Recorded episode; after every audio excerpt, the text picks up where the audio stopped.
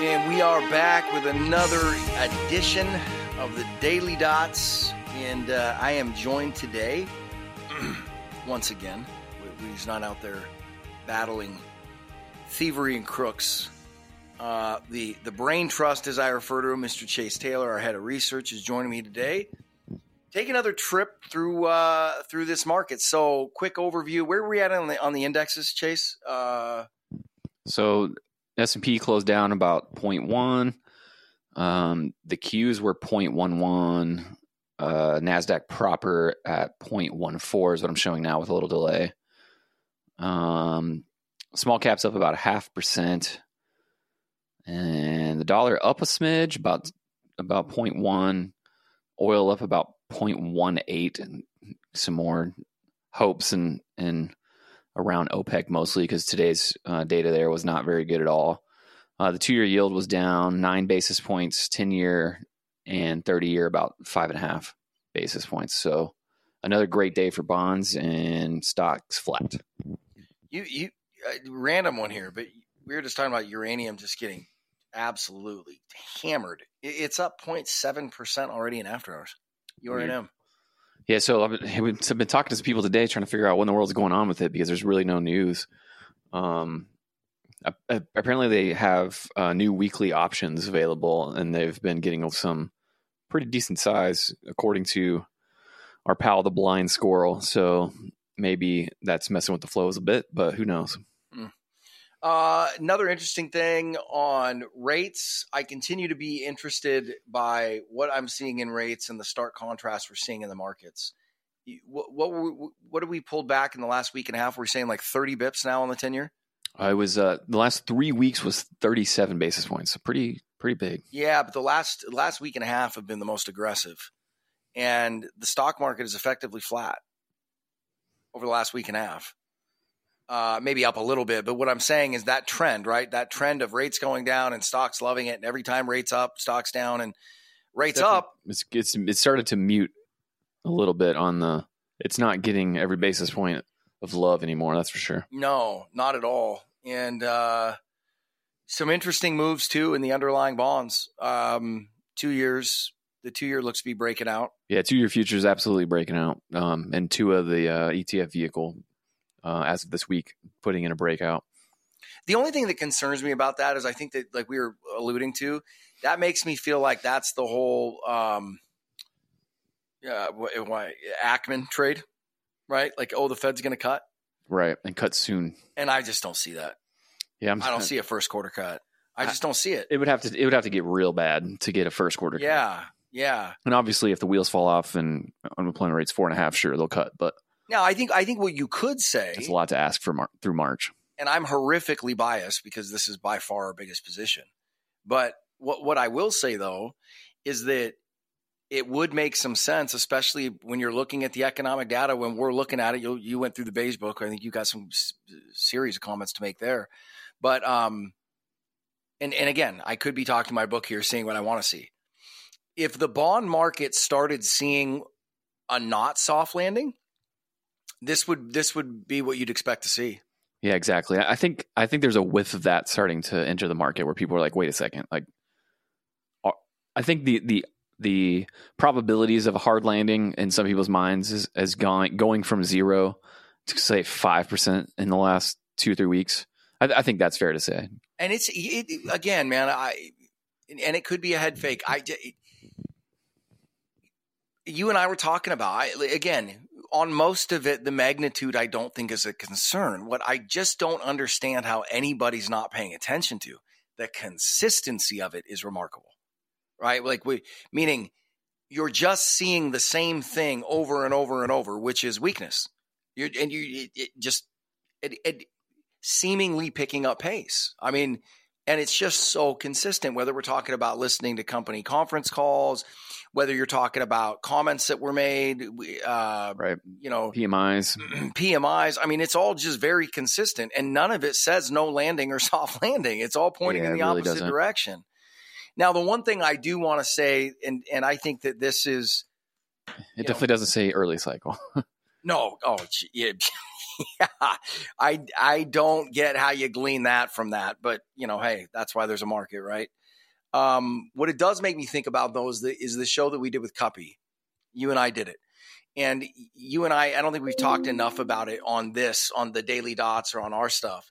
But one of the things that you and I have been saying all along, and I think that this is something that, you know, if you're like us and you're looking at leading economic indicators, you're just like, uh, so this doesn't match what you guys are what you're doing over here.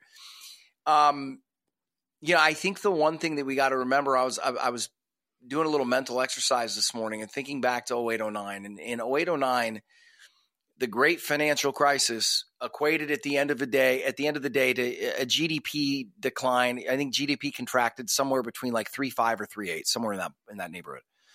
Right, and that was a sixteen trillion dollar economy. So you do the quick math on that you know, you call that like a $600 billion contraction, something like that, right? Yeah, I think that's about right. Yeah. Yeah, it's 550, 600 billion dollar contraction. We're running 2 trillion dollar deficits. Right? Like that's the only and we were talking you and I were talking about the, that this morning. This was basically Kuppy's argument. I, I think everything is screaming recession. The only thing that gives me pause is you've got deficits even if you adjust them for the fact that that that the economy has doubled. Okay, so if you affect, you adjust for that, you're still looking at deficits running at twice the amount the economy contracted in the GFC. To get, I just think that's a good way to put some perspective on how much money is being spent. Yeah, it is a lot and that that really is the only I, I, think that's kind of the only fly in the ointment to the recession story. I mean, I think that's the only thing that could derail it. I, I think that the I think that the countervailing winds and pressures will win out on the recessionary side. Right. Um, but I would not be gobsmacked if that wasn't the way it played out. Yeah, it, I mean it's it's hard to have a significant drag on growth whenever you're whenever you're essentially printing two trillion a year via fiscal. There's just no no doubt about that. Yeah, I it's that's the I think that's the one caveat that everybody needs to keep in keep in mind. Um, but I will say the other one that we got to talk about precious metals. Uh, I think it's probably too early to say gold is breaking out, but it sh- if it is breaking out, this is what it'd look like. Yeah, I mean, tomorrow's going to be the end of the monthly candle for the monthly chart, and barring a pretty like a really nasty move lower, it, it, it will to me be a breakout. And same same for silver. So, um, it looks like we're there, but at the same time, every time we get to this these kind of levels, I definitely get afraid. Um, but usually, if I don't buy it, it keeps going, and if I do, it stops. So, just to be safe, got to buy it. I'm looking at now. This isn't inflation adjusted, of course, and this is not a good enough chart here. But from my rough, quick chart I just pulled up on Google while we're sitting here recording, I and again it could be missing something, but on the chart it's showing previous all-time closing high for GLD was 185. Today it closed at 189. Nice, yeah. So, and I know I, I think that I, I can't remember what the previous. Yeah, I was looking at futures earlier today. So, what? Well, yeah, what was the previous all-time closing high on the futures? You remember? Uh, I don't. I I didn't. We were like neck and neck with it as far as a daily close today we're putting in the best weekly and best monthly close as of tomorrow. But as of today, um, it was no kidding, neck and neck with the best the best daily close ever on gold futures. Okay, yeah. So like I said, I, I think it's a little too early to say it's a breakout, but man, it's flirting. Yeah. Um, and this would be it. And it and it has a lot of tailwinds. I mean, so it gets it, back to the whole two trillion dollars. The, the story's there for it to keep to keep working for sure. Yeah, especially in this environment, you know. Um, yeah, I, I mean, yeah. dollar down, rates down is, and and and economy slowing. If you're going to start a cutting cycle, like and yeah, just it all it all works. Yeah. Not to mention all this all the central bank buying that is really pushing the demand side. Okay, so now getting back to what we were going to talk about, uh, I don't know. Do, did you have anything else other than the beige book before we get into the beige book? Was there anything else you wanted to hit on? No, I think that's it.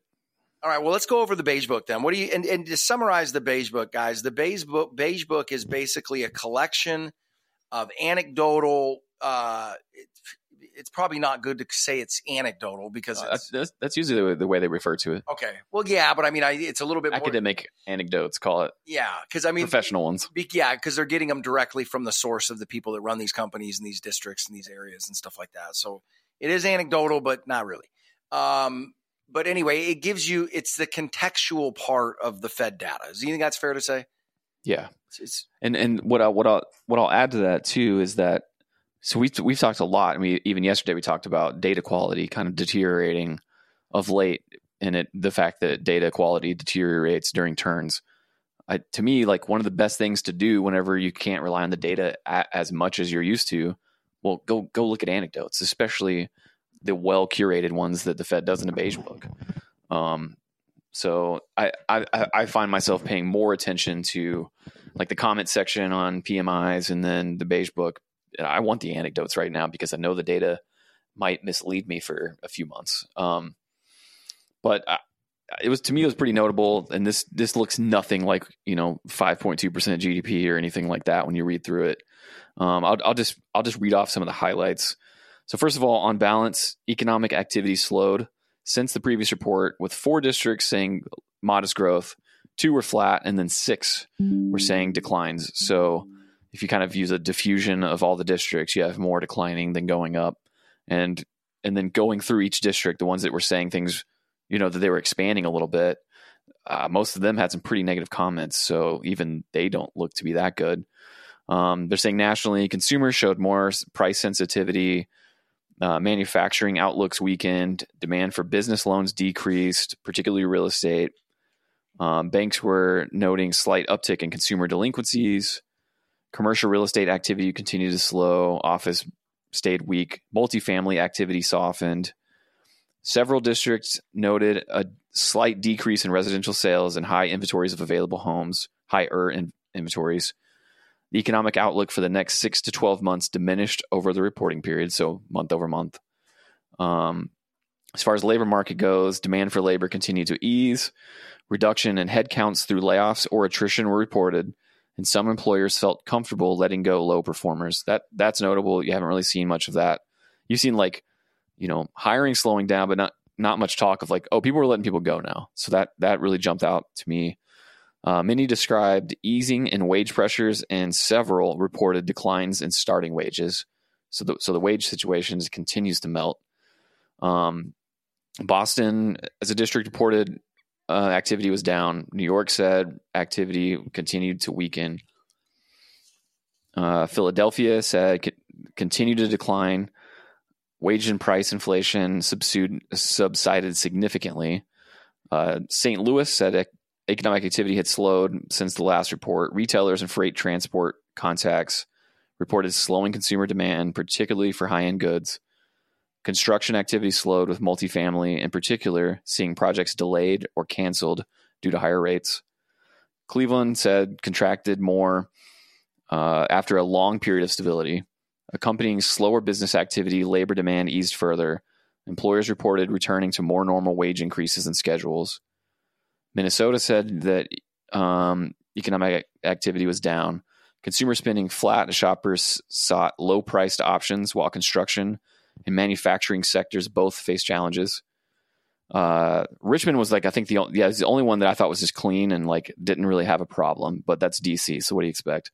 Um, Kansas City economic activity de- declined slightly. Consumers were increasingly likely to share a roof and share meals to manage household budget challenges. I found that notable. Share roofs and meals. Um, Atlanta was one of the ones that grew a little bit, but they said labor, uh, labor markets cooled, wage pressures eased, some non labor input costs, mostly in construction, decreased, and real, retail sales softened. Uh, Dallas expanded at a slower pace than in previous reporting period as growth in services stalled out, retail and home sales fell, and loan volumes declined at a faster rate. Job growth softened, and wage growth continued to normalize. Outlooks worsened, and uncertainty remained elevated in numerous contacts, citing geopolitical instability and high interest rates as headwinds. So that one sounds brutal, even though they said, hey, we expanded a little bit. Um, Chicago said consumer spending and construction and real estate activity decreased, and manufacturing was down. And then Uh, San Francisco didn't sound that bad, but they but they were one of the ones that actually softened a little bit. So that that's not a lot of positive reporting um, on the anecdotal side, and it's you know that's that's broad nationally outside of outside of DC. The Well- Richmond north of Richmond north of Richmond, if you will. Yeah, yeah. It's that, that it's the one area of the country that hasn't gone into recession in like forty years or something like that. Shocker. Uh, it gets back to the two trillion dollar deficit discussion. Yep. It's hey, it's boom time in It's- DC, baby. Exactly. Um, and in this, I, I, all of that, I think, backs up kind of our outlook, which is, look, it, the numbers aren't abysmal right now. Um, but this whole story of this economy that is so hot and so strong, it doesn't even care, and rates are going to have to go way higher. And I, I, I, I mean, the slowdown you're seeing quarter to quarter is dramatic in terms of the growth rate at this point. Now we'll have to end up seeing what the growth rate is. I got to be honest with you though. I I wouldn't bet on this. I don't think it's an odds-on favorite, but I would also not be shocked if the growth rate was zero to maybe a fraction negative from last year, year over year, for the fourth quarter. I w- I wouldn't be I wouldn't be surprised. Yeah, I mean you don't you only need a couple bad data points to really get there at this point. You're at Yeah, I think the Atlanta Fed's at two point one right now, so yeah. I mean, you could that could happen in a hurry. I mean, it could juice back up too, but yeah, that's yeah, very true. But man, I, I just you I, you know I've, I've been doing I haven't been doing this for multiple decades or anything like that, but we've been doing this for a long time. I, I cannot recall a period of time in my career, other than 0809, where the leading economic indicators and so much of the economic data, not, not horrible. Again, I want to reemphasize this, but is so synchronized, right? I mean, usually it's like, well, do we trust these six things that match, or do we trust these three or four? You know what I mean? Usually there's a a balance, but it's kind of a picking game. Right now, I mean, when you just you know, I I, I think the data speaks for itself. It's just it's all softening, and it's softening at a pretty good clip right now. And and I think it's just silly to think that the Fed. I mean, if if look, you, you when a guy's making a full court basketball shot, you're not going to bet the house he can't make it, you know, but you're going to bet him a grand. Yeah. You know what I mean? And I kind of feel like that's where we're at with with the Fed right now. Like, I don't think anybody's realizing what a titanic, uh, and it may not even be possible. Actually, it probably isn't. I think we give the Fed way too much credibility in terms of their impact. I mean, I, they have an impact. I'm not saying they don't. It's a huge impact, but I don't think the plunge protection team is determining what price the market should be trading at or what the multiple should be or anything like that, right? But what I do think is silly is to believe that the Fed knows exactly what increment to push on the gas to get us precisely to 2% inflation and stop right there. Yeah, that's not. They're always tragically bad at that. Yeah, I, and and I'm not sure that any group of people would be a whole lot better on a consistent basis anyway. Yeah, especially with you know at, at this point what looks like a two year lag. I mean, good good luck getting your timing right when you're when what you do at doesn't work for two years. Yeah, but I, and that's why I just I, and again I, I you know wish we had him here and wish we could ask him and wish he was on what is it sodium pentothal is that the truth serum isn't that what they give No, I don't. I don't remember. anyway, I to give Powell and just sit there and ask him these questions, but um, looking at the way the last couple of years have gone, I, I would just now I think that there's an election year next year, so I think that's going to stay their hands somewhat, but I I just think that they're going to be hard pressed to really push on the rate cuts too hard too early. I mean, I I think if it, I think it's fair to say, and I, I could be wrong, but I think it's fair to say, I got to believe that their biggest fear is cutting too much too early. Yeah, and I, and on that point, like I, they took the elevator up this time with rate hikes. I think they'll take the stairs down. I think they're going to try and twenty five bit per per meeting. You know, historically they go they do it the other way. They'll do you know, big 50, 75 basis point cuts and then and then only raise twenty five at a time. I think it's gonna be the exact opposite this time. Yeah. because they're gonna be they're gonna be scared of their own shadow. Yep. Um, well, one thing I wanted to add actually from the data today, uh, GDP was revised up from four nine to five two. I thought it might get revised down because I thought there was a really good chance consumption would get revised lower. Well, it did. It got revised from four percent to three point six, Wow. but business investment got revised up so much that it overcame the consumption pullback and like even pushed GDP higher. Yeah, it's AI. No, I, I, I don't. Th- it's possible that it just so much money getting spent on that stuff, but but if you look um, at the capex intentions of all of the regional Fed surveys, that just kind of average it all, blend it all together, and smush it into one thing. It's going. It's like at the moment going negative, which is all, pretty much always. It's, it's one of those like really reliable recession indicators, and this was you know sky high a couple years ago, like all time high a couple years ago, and it's about to go negative.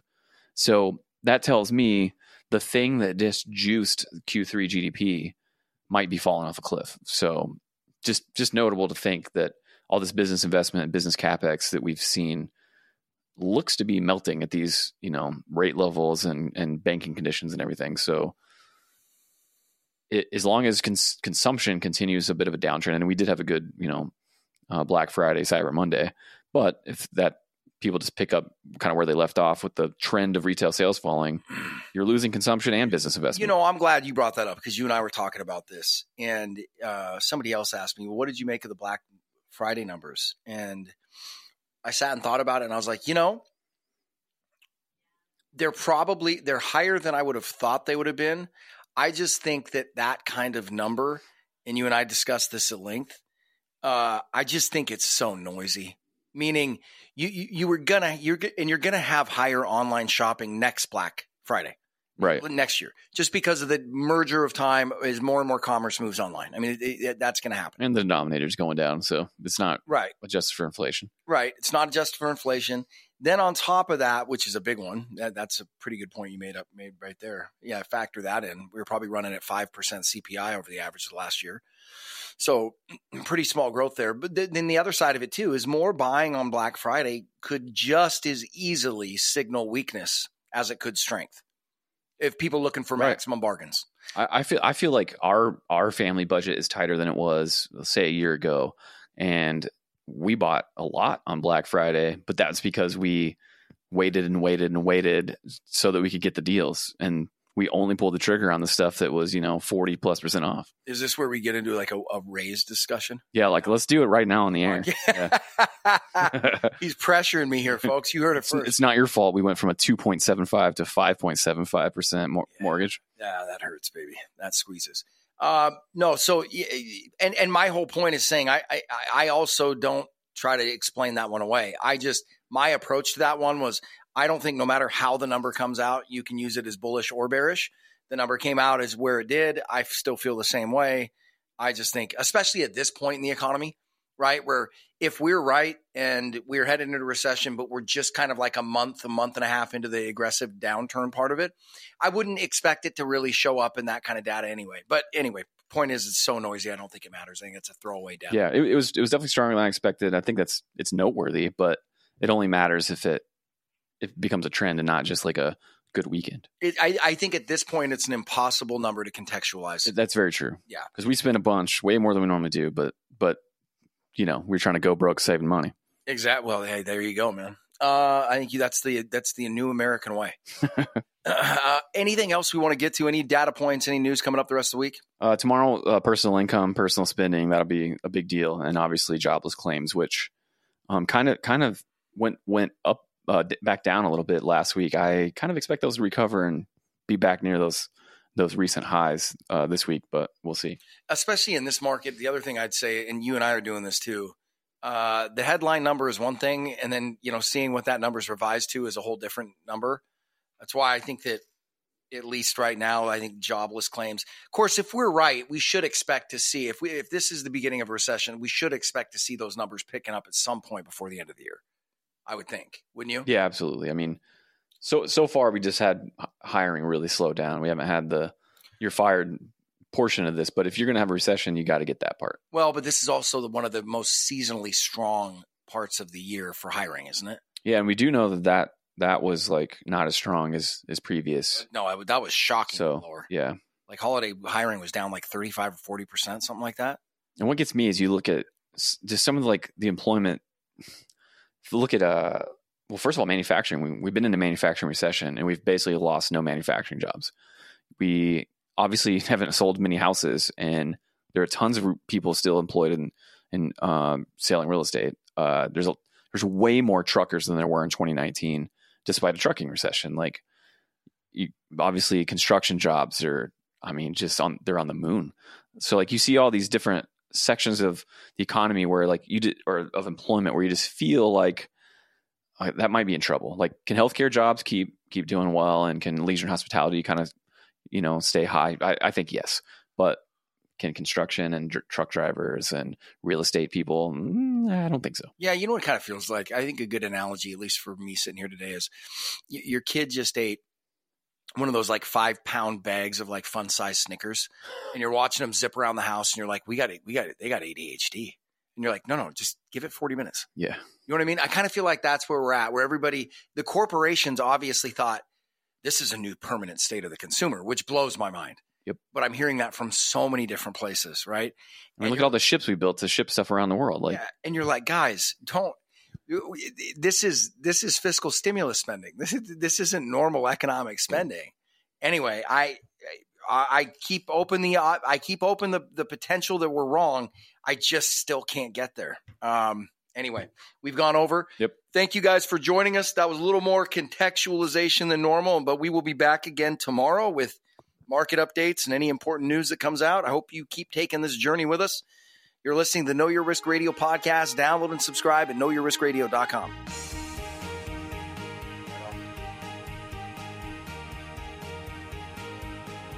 The opinions expressed in this program are for general informational purposes only and are not intended to provide specific advice or recommendations for any individual or on any specific security. It is only intended to provide education about the financial industry. To determine which investments may be appropriate for you, consult your financial advisor prior to investing. Any past performance discussed during this program is no guarantee of future results. Any indices referenced for comparison are unmanaged and cannot be invested into directly. As always, please remember investing involves risk and possible loss of principal capital. Please seek advice from a licensed professional. Investment advice cannot be given without a client service agreement. Bulwark Capital Management is an investment advisor representative of Trek Financial, LLC, an SEC registered investment advisor.